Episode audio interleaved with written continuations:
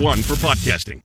Live from the DraftKings Sportsbook and Wild Rose studio. This is Des Moines Sports Station, 1460 KXNO. And now on 106.3 FM. Essays you hear on Miller and Condon and iHeartMedia Des Moines are presented in part by Nick Mick. We take care of our own. Now, here's Miller and Condon.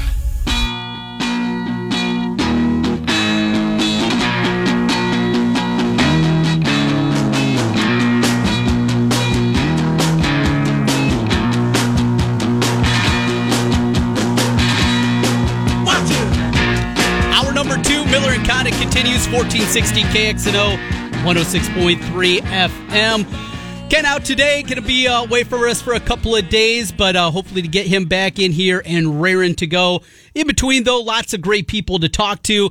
I'll keep you filled in here, Trent Condon, and one of my favorites. Got to know Chris Andrews. Oh boy, this is probably six, seven, eight years ago summer shows, looking for something to fill some content, want to talk college football. And Chris came out with some numbers that were some of the first power numbers that I'd seen and advanced point spreads before you could find them anywhere in Vegas. He was in Reno at the time. He's back in Vegas and he is a sportsbook director at the South Point Casino. You can hear him on VSIN, Brent Musburger's network, him and Gill Alexander every Monday morning do their Guess the Lines, which is great, compelling radio or the podcast form. One of my favorites. Chris, good to talk again. How are you doing, friend? I'm doing great, pal. How are you? I'm doing well. I, I really am. And October was an incredible month for me in the gambling world. I knocked it out of my park. My picks here that we do on Friday, I hit 70%. November, though, well, as you'd imagine, it's coming back the other way. it, it often does. It often does.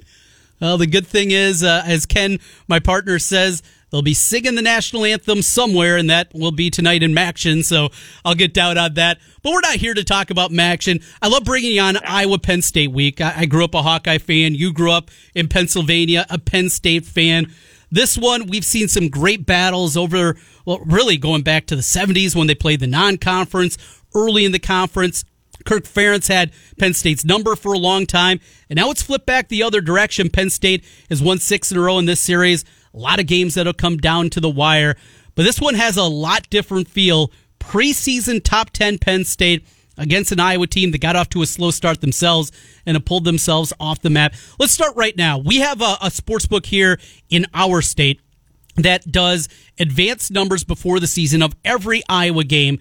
This thing stayed right around seven, seven and a half, really leading up into the season in the first couple of weeks. Dropped last week down to Penn State, three and a half. And now it's flipped completely the other way. And I was a three point favorite at Elite Sportsbook. What do you guys have at the South Point and any early betting that you're seeing coming in on the Iowa Penn State game? Well, right now we have Iowa a two and a half point favorite. Um, not not much action. Let me look this one up real quick here. Um, uh, we got a little, you know, a lot of the uh, small stuff is on Iowa, Mm-hmm. uh, but uh, otherwise, and that's not to be unexpected. You know, they love. Uh, you know, Penn State's been just looking worse and worse. I think almost every week, and Iowa, like you said, started out a little bad. I know there were some, you know, tensions on the team, some racial unrest uh, that probably hurt them early. But uh, looks like Ferentz got the got the ship corrected, and uh, right now they're playing pretty good ball. Uh, now that being said, we, we've had actually some business on the game, but two way business. But like I said, the small stuff is on Iowa, which I completely understand. So we're in a pandemic. We're going through Yeah. this unprecedented time, and a team like Penn State, tons of talent, mm-hmm. preseason top ten. You have your power numbers, and I Sure. love especially talking to you in the summer when we don't have a great field, but you have your numbers. How much more quickly? Doesn't matter if you're. Well, let's just for this conversation, let's keep it in college. How quickly and how much more quickly than in the past have you had to adjust your numbers? Well, yeah, a little more quickly this year, but you know, really overall, I, I always try to adjust quickly, and I have to be careful. Are you adjusting or are you over adjusting? Which mm-hmm. one is it? And and that's a you know a very delicate balance. But this year I did a little more. I mean, a lot of guys opting out, uh, and and Penn State's had two. They're probably the two best linebackers. Uh, their their best running back got hurt early. Uh, I think the first quarter of the first game, uh, and shortly after that, the the kid that came in to replace him uh, had some heart issues and will never play football again. Uh, so they they did lose some very very key players, and I'm looking at my Penn State power ratings. I thought they had a shot to be uh, in the uh, in the hunt for the national championship, and I've lowered them 14 points on my power rating, and I don't think that's an overreaction. I think that's a, a reaction to exactly what I've seen on the field. They have not played well, and the team looks a little dispirited. You know, when you have that huge high expectation and I mean, listen, it's taken away from them. I mean, I I hope they can get it together to make a minor bowl, uh, but that's about as much as they're going to get out of this season. And that's a, a far cry from what they were looking at uh, when when we got started here. Let's jump to the other side of the state, just north of us, up in Ames, Iowa State, alone in first place in the Big Twelve. Big Twelve, and we're yes, we're talking about a first place Iowa State team in football in the middle of November conversation that I, I guarantee has never been had on the airwaves anywhere. The last conference title that they had was way back in 1912 in the Missouri Valley Football Conference. So you got to go back a long ways the last time they won a conference championship. Iowa State, Kansas State. This one, it's interesting. On paper, watching these two teams throughout the year, I think right now Iowa State's a lot better team, and the point spread reflects that. But there's a lot of scar tissue for Iowa State fans. Kansas State has won 10 of the last 11. They've dominated this series over the last 30 years, and Iowa State has lost some games in inexplicable fashion throughout the years. It just, it's that tough team that they, for whatever reason, even if they play, are playing well, they can't get past Kansas State. Historical context. As a bookmaker, does that play into your line at all? For me personally, no. I don't know. I don't know if it does for anybody else, but for me, no. Because I mean, games are played on they're played on the football field, and you're talking about you know a 30 year dominance for Kansas State. Well, you know how old's the oldest player on Iowa State? 22. Yeah. You know, yeah, we're not going back there. It doesn't mean anything. Uh, right now, now I'm saying that I think this number is actually a little bit high. Uh, my power ratings made Iowa State a nine point favorite. I mean, so you're you're cutting it pretty close to it. Certainly, if I was on betting, I wouldn't be betting on Kansas State just because of the small one and a half, two point differential. I think the number is a shade high. But you know, I, listen, Iowa State is good. I really, I like this team. I like the coach. I like the personnel. Um, in Kansas State, you know, they're they're going to be up and down. I think a little while as they transition from Snyder. But you know they, they're going to be around. They're going to be a good team because I think they are well coached. They need to get some talent on that squad. But right now, uh, you know they're, they're not in Iowa State's league, you know, on paper. But we'll see what happens on the football field. And Kansas State, just one of those programs that always seems to be involved in some goofy games and weird bounces and weird scores. Seems like the Wildcats are always there. You seen any action one way or the other? Iowa State, K State. Uh, let me take a quick look here. K State. Uh, let me find this. Uh, no, not too much just yet. Um, I think they're looking, like I said, I think the number is probably a pretty decent number. Maybe a shade high, but not enough to really bring out any kind of serious action. Talking with Chris Andrews right now. He's the sportsbook director at the South Point in Vegas. From that, uh, Chris, a couple other things I wanted to get into you today. And first the NFL. It's yeah. again home field advantage, and this goes with college. But what have you done with home field advantage here? Have have you adjusted? And and what really was it in the past? Everybody throws out what three points for home field. We know college football can be much different and the differences between different stadiums. What have you done, and what's the past number? At least your starting point for home field advantage. Well, I was like everybody else years ago. I started with three, just like an automatic three point home field advantage. And I started getting into it a little bit uh, more heavily. And I did a research when I had my own company, uh, and I was putting out a lot of a lot of media stuff, a lot of a lot of facts, and uh, it took me a while to do a study on the uh, effect of home field in the NFL. Now it's almost impossible to do it thoroughly in college because there's just way too many mm-hmm. variables. But it seemed like there there was a home field advantage for some teams, and for other teams there weren't. But that was uh, maybe as much as ten years ago, something like that. Since then, it has it has changed. And Ed Feng, who, if anybody's listening, you follow Ed Feng on Twitter. He's really a brilliant, brilliant guy. Uh, I got to know Ed personally a little bit in the last year or two, and he did a study coming into this year, and I'm not sure how far he went back, that the home field advantage is a blanket rule was worth 1.7 points, so about a point and a half. So obviously within that, you know, Jacksonville never had much of a home field advantage. You know, other teams, uh, other teams did. I, you know, who had a big home field advantage for a long time was Cincinnati. Not that they were just so great at home, but they were so much worse on the road. And that's what you always have to look at the differential. This year, and I quoted it on VSiN the other day, and I saw some work from uh, Jeff Fogle, who's with VSiN. By the way, another really good follow on Twitter.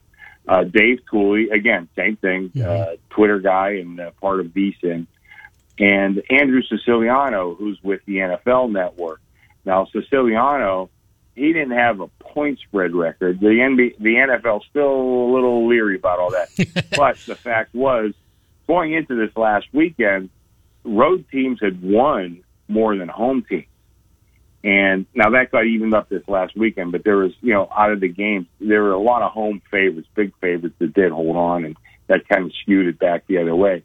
Uh, Fogle did a point differential, not just, you know, X amount home field uh, covered, road team covered. He did a point differential, and it came to like, you know, a decimal points. And Tuley's stuff was, you know, kind of along the same lines that against the spread that the road teams are doing much much better. So I, I really I, and I've said on my radio spots all year, I'm giving zero for home field, and I think that's held up. I think that's really right. Um, there's just not much home field advantage, if if any at all. Now there again, there may be some aberrations to that, but overall, home field is, is meaningless for this particular season. Talking with Chris Andrews right now as we take a look inside the world of sports gambling. Chris, I brought it up to you a little bit earlier, just dealing with the pandemic, what we're going through now. How different is your job? How much different has the day to day operations been when you go through? You're making numbers, you're seeing money come in. How different is it? And in terms of what it's also like inside the sports book, in terms of people actually walking in the building, how significant has that been for you guys? Well, let me ask answer your first question first. It, you know, every, we've always had to have like our finger on the pulse of everything that's going on because there's just too many things in football, and they only play once a week. But uh, you know, that could be like uh, good and bad because these things can really get exaggerated one way or the other. But the fact is, you take a lot more money on football than you do, let's say, you know, NBA or college basketball just have more time for people to bet it. So we've always had to stay vigilant in that regard. But this year we're being even more so just because there's so many moving parts. You have so many COVID issues. And like I said, uh, you know, probably, and, and I saw where somebody even opted out for the rest of the year just, I think yesterday. I can't remember which team. So there's guys that are opting out, uh, who are looking at a pro career. Uh, or they have their own health reasons. You know, I still have a daughter in college and, I'm not crazy about her going to class. Fortunately, she does a lot of her stuff online, but she's in a biology program, so she has to go into labs and mm. be with other kids. So I can see where people are worried about that. So we have to keep our finger on the pulse there, uh, more so than in past years. Otherwise, in the casino itself, we've had to spread people out. Now we've opened two different rooms for viewing uh, because you know we do we want everybody still to come to the South Point, mm-hmm. but we've been extremely safe with everything. And uh, like I told my wife, I said, if the hospitals are as diligent as we are at the South Point, I'd feel a lot better. Uh, so we do, you know, a lot of screening and all that, and really spreading people out. We want them to come. We want them to enjoy themselves, have a good experience. But part of that good experience is not getting sick afterwards. So, uh, you know, it's been a challenge, but I think we've uh, kind of faced it uh, I think as well as anybody. So uh, I, you know, we're we're doing pretty good in that regard. But we that's another thing we have to stay vigilant on. And our security walks around, and if you don't have your mask on, they're going to tell you about it, and you better put it on, or we're going to ask you to leave the premises. Yeah, it's the reality of where we are. And, well, great news yesterday on potentially another vaccine. Fingers crossed that yeah. you know, that's going to be available. And, you know, by the time we get to spring, a, a real possibility. Will there be an NCAA tournament as we know it? Well, yesterday the NCAA announced that it looks like all 68 teams, if there are 68 teams, will descend to Indianapolis and they'll be playing it there. futures, uh, those kind of numbers. Iowa has big buzz for the first time in a long time in college basketball. Is there any teams that'll hurt you? I'm sure, as always, you're taking money on the Kentuckies and the Dukes of the world in college basketball. But you got any sharps? Anybody that says, you know what, I'm going to lay a, a few shekels down on the Hawkeyes? What are you looking at in the futures market? Well, since I've gotten to know you a little bit, I've, I've become a, a fan of both Iowa and Iowa State. but you know, Trent, I hate to say, we haven't put it up yet. Oh, you haven't? Gonna no, and I know other people put it mm-hmm. up, but I told them I want to get a little bit more of a concrete feel as to what exactly, you know, what what's the season going to look like. I don't, I don't know right now. You know, I mean, I saw where the Ivy League has canceled all winter sports, including basketball. Who else is going to do that, or individual teams going to do that? Um, you know, I know Rick Pitino, who now is at Iona, so not he's you know, not a Kentucky or Louisville anymore, but still has a pretty big voice. You know, he thinks we should just push the whole season back. He says, "What's wrong with May Madness instead of March Madness?" And uh, I, I see his point. Um, so I, I need a little more, uh, just some facts before I put up put it up. Although I, you know, I'm getting a lot of requests from a lot of guys, so I think I'll probably have it up either later this week or early next week, and just have to go with whatever information I have and go from there. Well, Chris, uh, one final thing for you, and read your book. Really enjoyed some of the stories. Uh, of course, the one about the awful Minnesota Twins in what late seventies, early eighties, and who was yeah. making those bets. Uh, you can make your own determinations on that one. But I was listening to you and Gill yesterday, uh, and you're guessing the lines as you guys do on VSiN every Monday morning. And he brought up at the end you and you brought up working on another book and you were going to do Super Bowl to Super Bowl. You started last year. You're making your notes, and then, well, of course, now we go through a pandemic. So, just tell us a little bit about your second book that you're going to be working on, and and just how much has changed in that book from what you thought it was going to be when you started last February.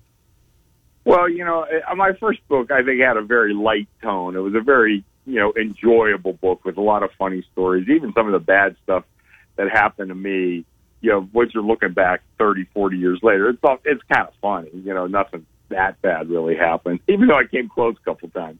Uh, and I, I intended this book to kind of be the same way. Just get a lot of ups and downs, and people love to follow how how the public's doing betting wise, how bookmakers doing. So that that was my plan going in. And then 2020 came, and uh, you know, like I said, the first big curveball was you know Kobe Bryant died yeah. and you know tragically and and right then I started thinking, boy, this you know obviously that's not a very light tone, and you know Kobe meant different things to different people. We can't take that lightly. And then we got to March, and around what was it like March 12th, I think something like that, yep. when it really started coming up that you know we have a crisis on our hands. You know the, the, the NCAA tournament got canceled. Uh, some of the conference tournaments. Like, who was the Big East was playing a game, and they stopped it at halftime to evacuate the the premises. You know, so things. You know, I don't have to tell you, just things went crazy from there. And then you had racial unrest, and I, not that I was interested in putting politics into the book at all, but once it bled into the field of sports, you had all, you know NBA, even the NHL. Uh, you know, had games that were postponed or canceled, you know, within their bubble. You know, so you had to address that. I, I had to address it. Unfortunately, uh, none of that was my intention. Of course, nobody saw any of this coming, but I kept a daily log, and uh, naturally, I still had the focus on sports and betting. But you know, a lot of things bled into our little world that we have here. So I think this is going to be a real interesting book, and I still plan on going like through the Super Bowl. I'm hoping that's the first weekend in February, Trent. I hope we're not pushing it back any further than that. But I guess I'm nimble uh, on exactly what I'm going to do. So I've, I've sent my note. Matter of fact, the first probably up until um, maybe like September 1st, something like that. Mm-hmm. I sent my publisher, my editor, everything that I had so far, and they really like it. You know, they think it's going to be a great book, and I think it's one of those deals where, you know, it's not pleasant. Certainly, a lot of things that happened this year were not pleasant, but you know, we tried to keep it, um, you know, some amusing stories in between, but a lot of serious stuff happened in the in this year, and uh, you know, the year isn't over yet. There's still a lot of unrest in the country, not necessarily racially motivated, but uh, you know, so far, you know, the, the the politics hasn't bled into sports in a while, and I hope it stays that way. To be honest with you, I really do. Uh, because I want to keep this sports and gambling and bookmaking oriented. I think that's what people really want, and uh, I, I'm just hoping for no more disasters the rest of the way. So keeping my fingers crossed. Here, here on that one. Well, if you want to get Chris's first book, uh, you got that sports gambler in your life. Think they'll get a kick out of it. It's called Then One Day 40 Years of Bookmaking in Nevada. Chris Andrews from the South Point Casino. Chris, it's been too long. Good catching up with you again, and hopefully, uh, maybe a vaccine in April. That's the case. Yeah. Uh, I'll see you by uh, certainly May. I would hope so, my friend. And I always tell you, the rooms are on me. The gambling, the drinking, you're on your own. Uh, the rooms I can take care of. Chris, you always know you get your money back if you let me in there. Thank you, Chris. All right, my friend. Good talking to you. You too, Chris Andrews, South Point Casino Sportsbook Director. You also hear him all the time on VSIN great great um, network of of shows talking about sports wagering and, how it's done and his uh, monday episodes with Gill Alexander. Always great getting you ready for the nfl week. We are a ton late before we get to our break though. Let's try to hand out a thousand dollars once again. Right now your chance to win a thousand dollars. Text the keyword bills to 200 200 right now it's your chance to win a thousand dollars that's bills to 200 200. You'll get a confirmation text and info. Standard data and message rates apply in this nationwide contest. From Chris Andrews in the gambling world, we go to the world of sports away from gambling. Zubin Mehenti is going to join us next. Breaking news happening right now as the Cubs have announced Theo Epstein will step down as president of baseball operations November 20th. Jed Hoyer, his number two, will take over that role. Something that's been bandied about for a while. Not a huge shock by any means. Still had a year left on his contract, but is going to be walking away on Friday. An end of an era. He did it in Boston. He did it with the Cubs, two places that had the long, difficult history in baseball, and he brought World Series championships to both. We'll talk about that more. Zubin Mehenti from ESPN. He's up next. Condon Miller and of continue on a Tuesday, 1460 KXNO and 106.3 FM. This is KXNO. Oh man, that sounds good on FM. 1460 AM. And now on 106.3 FM. This is Des Moines Sports Station, KXNO. 4 by NHTSA. In 2007, Marine First Lieutenant Travis Manion was killed in Iraq after saving his wounded teammates. Travis's legacy lives on through the words he spoke before his final deployment. If not me, then who? Words that today fuel the spirit of Travis Manion Foundation. And through TMF, these words can live in you too. Show the world what you're made of, because character is invisible until it's not. Find out how you can strengthen the character of your community alongside empowered veterans, families of the fallen, and inspired civilians at travismanion.org.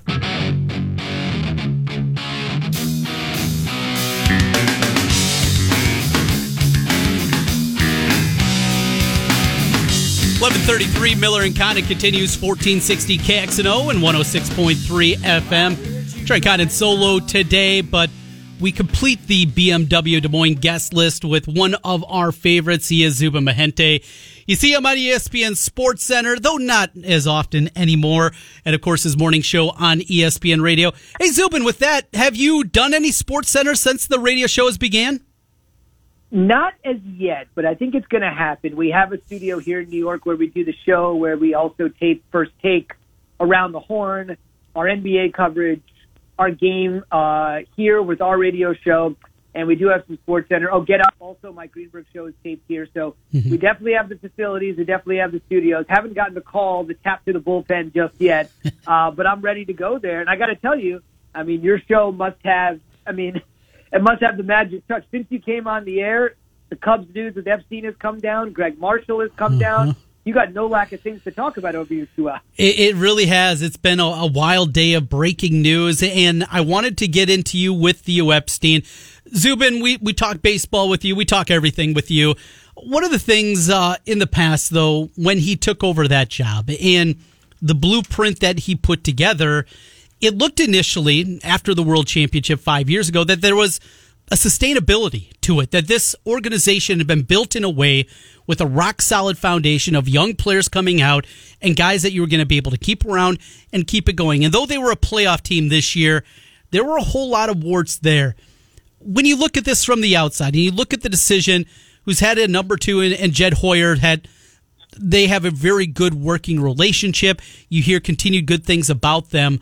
Was it more of a fact of this isn't going the way that they anticipated, or do you see it as Theo wants yet one more place, one more chance to go out and do something different?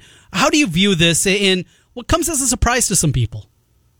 Yeah, I don't think I was too surprised by it because I think you heard the rumbling mm-hmm. that he was unhappy. Things weren't working out the way that they wanted. You got to remember with Maddon, I believe he was on the uh, job for five years. They won the World Series, then they progressively started backsliding just a little bit, and then obviously it ended with that final year with them not making the playoffs.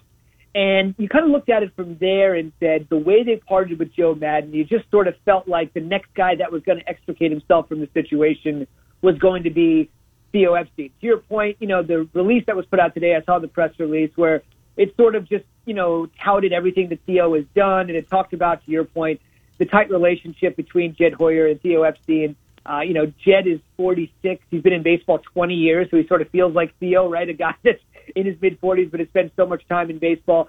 Uh, you also mentioned that how well they work together. I believe of the 19 years or so that Jed's been in baseball, 19 or 20 years, 17 of them has been spent with Theo. There was a short time where Jed went to go become the general manager of the Padres uh, for a couple years, but other than that, they've been together throughout thick and thin. So I think a lot of people that believe that Epstein had the magic touch initially that led them to the 2016 World Series, some of that will remain in the form of Jed Hoyer. But I think no matter how flowery any press release is talking about what's been done and who will be taking over, I do think there was a sense of sort of frustration, a sense of bitterness.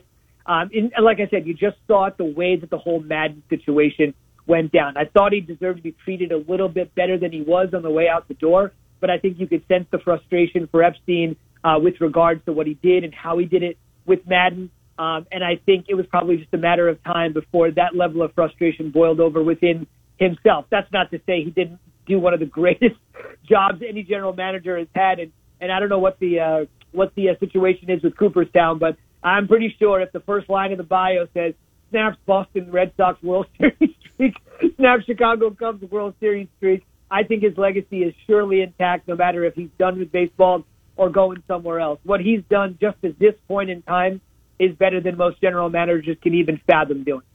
You mentioned the other big news of the day, and that's Gregg Marshall walking away from Wichita. They separate $7.75 million coming his way for that resignation letter. Works out pretty good for Gregg Marshall in terms of his bank account. But the allegations that were there, just some ugly, ugly things, uh, hitting guys, players in practice in the back of the head. We've seen what he's done on the floor. Different kind of guy, no doubt. You can get second chances in this world, but my really question is about Wichita State. We see their ascension to the American Athletic Conference, no football program, but the basketball program that has still played at an incredibly high level. What's next for that? What, how do they fit in the world of college basketball, not knowing who the next coach is going to be after this interim season. Yeah, so Isaac Brown's going to take over on the interim basis. He'll get through the year, but to me, I mean, Trent, you're a big college basketball fan. This this feels like David Padgett taking over for Rick Pitino, right? Yeah, the guy's yeah. on the staff, but there's really no chance he's probably going to end up being the head coach long term. I, I could be surprised. Maybe this guy does an amazing job and he gets the head coaching job. However, I think because of their ascension to the AAC, they play in an arena, as you well know, called Koch Arena. It's uh, famously the Koch brothers. If you're not familiar, one of the richest families in all of America, which is a lot of the reason a lot of people thought that Gregg Marshall hung on as long as he did. After the allegations came out with Jeff Goodman, our old colleague, now working for Stadium, uh, of what happened at Wichita State and going back through his days at Winthrop, where he was highly successful and ended up getting the Wichita job. Final Four in 2013, last undefeated regular season college basketball the very next year. Uh, those back-to-back accomplishments are amazing, but I think at, at a certain point, when you look at it, you just say to yourself, they're going to be able to get a good head coach. Um, the Koch brothers and a lot of the big money backers is probably part of the reason why he was able to survive. Most people, when stories like that come out, Trent, you know, they're gone within, I mean, days. There's just no yeah. way anybody can really withstand that. Now, he denied all of it. He used the euphemism of, I'm not for everybody, I'm a tough coach, all that sort of stuff. He never really, um, probably in the court of public opinion, when you're talking about physical violence, making racial epithets towards players, using racial stereotypes against players, I think, sadly, because of the way I've just seen this too much, if he wants to coach again, not that he needs the money, he probably will be able to coach again. Guys have come back from crazy things before. But I think it's important to note that he resigned. So despite all the allegations, which may or may not be true, he gets all the money that is given his way. He also can tell his next employer, no matter what, no matter what the court of public opinion says, legally, factually speaking, he did not admit to any wrongdoing.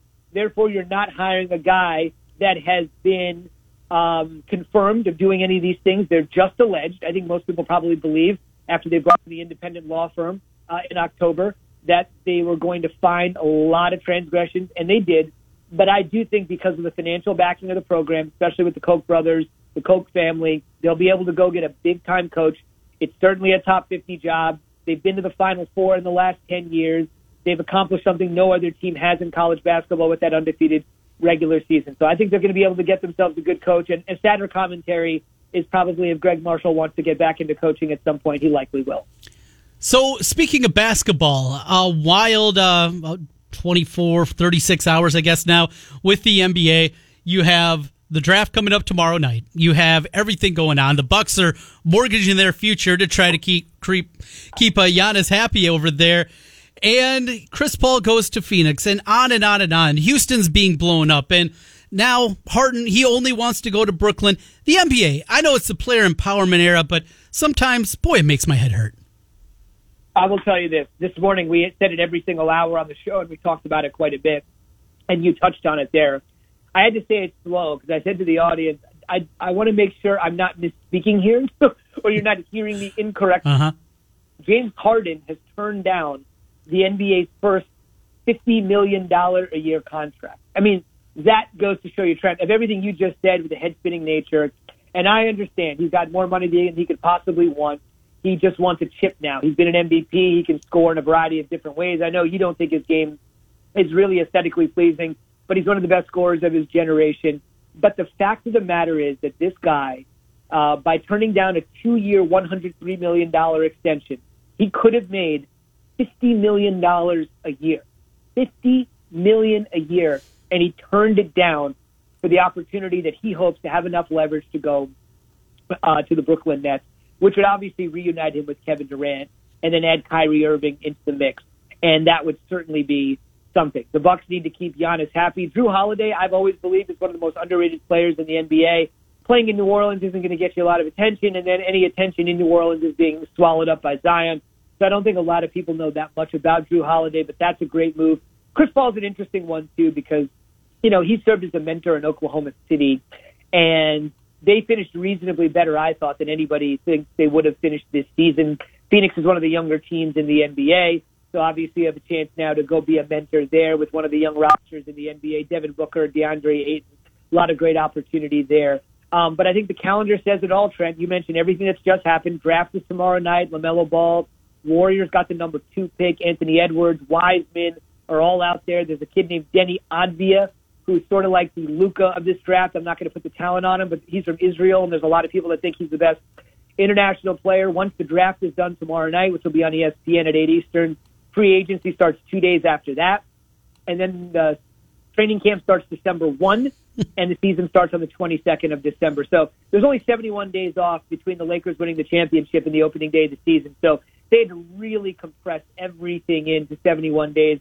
Obviously, that's just a little over two months. That's not much of an off season, but it's crazy how fast how fast things are developing in the NBA. It's just a, a wild off season, obviously, coupled with a draft that watching the Masters last week, I love golf. I love major golf, but it was still difficult for me to get in, certainly at the level that I would in April.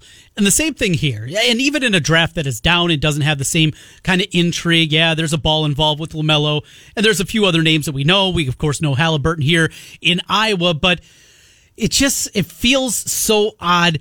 How big of an impact do you think that's going to be when you look at what the numbers are going to be coming out of this draft? A down draft coupled with thing that's going to be taking place in the middle of November.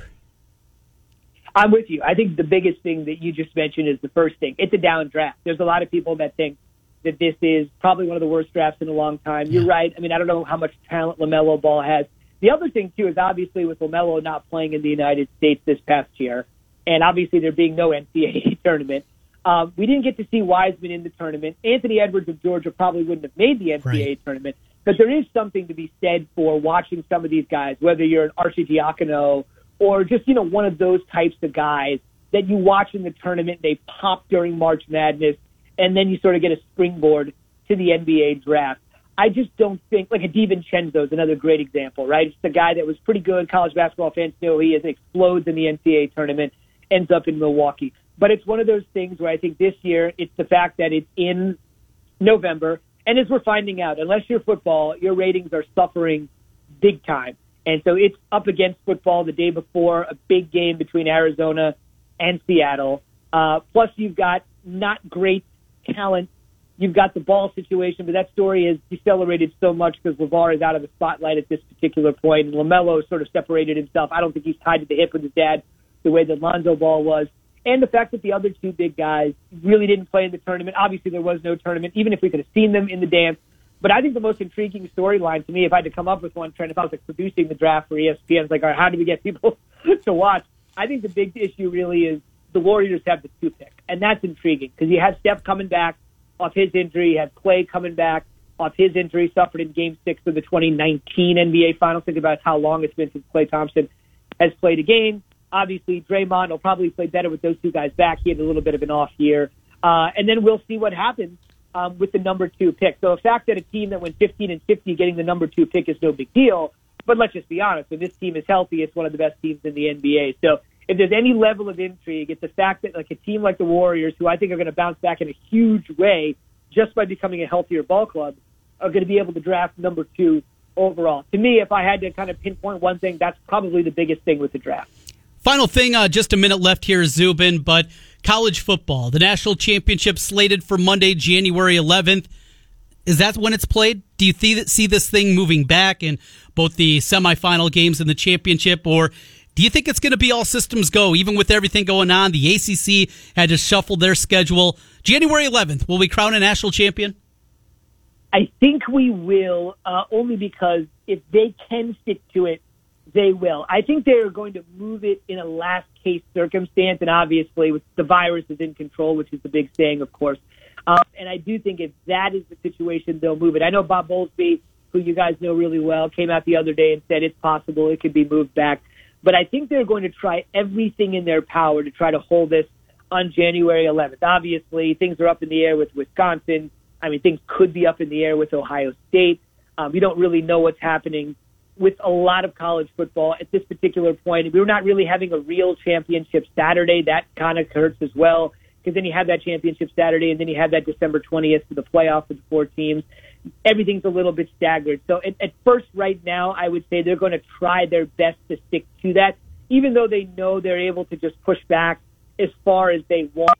I think they know that in the back of their minds, and they're obviously willing to go there if the virus takes them there. But I really do think uh, that they're going to try to get this done on schedule, if at all possible. Last thing I'll leave you with a fun gambling note because I know you like to yes. put a few dollars down on everything. this is just a fun one. Michigan is playing my alma mater, Rutgers, on uh, Saturday. Right now, believe it or not, I mean, this is amazing. Rutgers is only an eight point underdog. And you would say to yourself, well, you know, Michigan's one in three. I mean, they look terrible. They don't know what's going on at quarterback. They're kind of going on the road. I mean, who knows? Maybe Rutgers springs a surprise. The only reason I mention it, Trent, they played in 2016, and Michigan won 78 nothing. 78 nothing.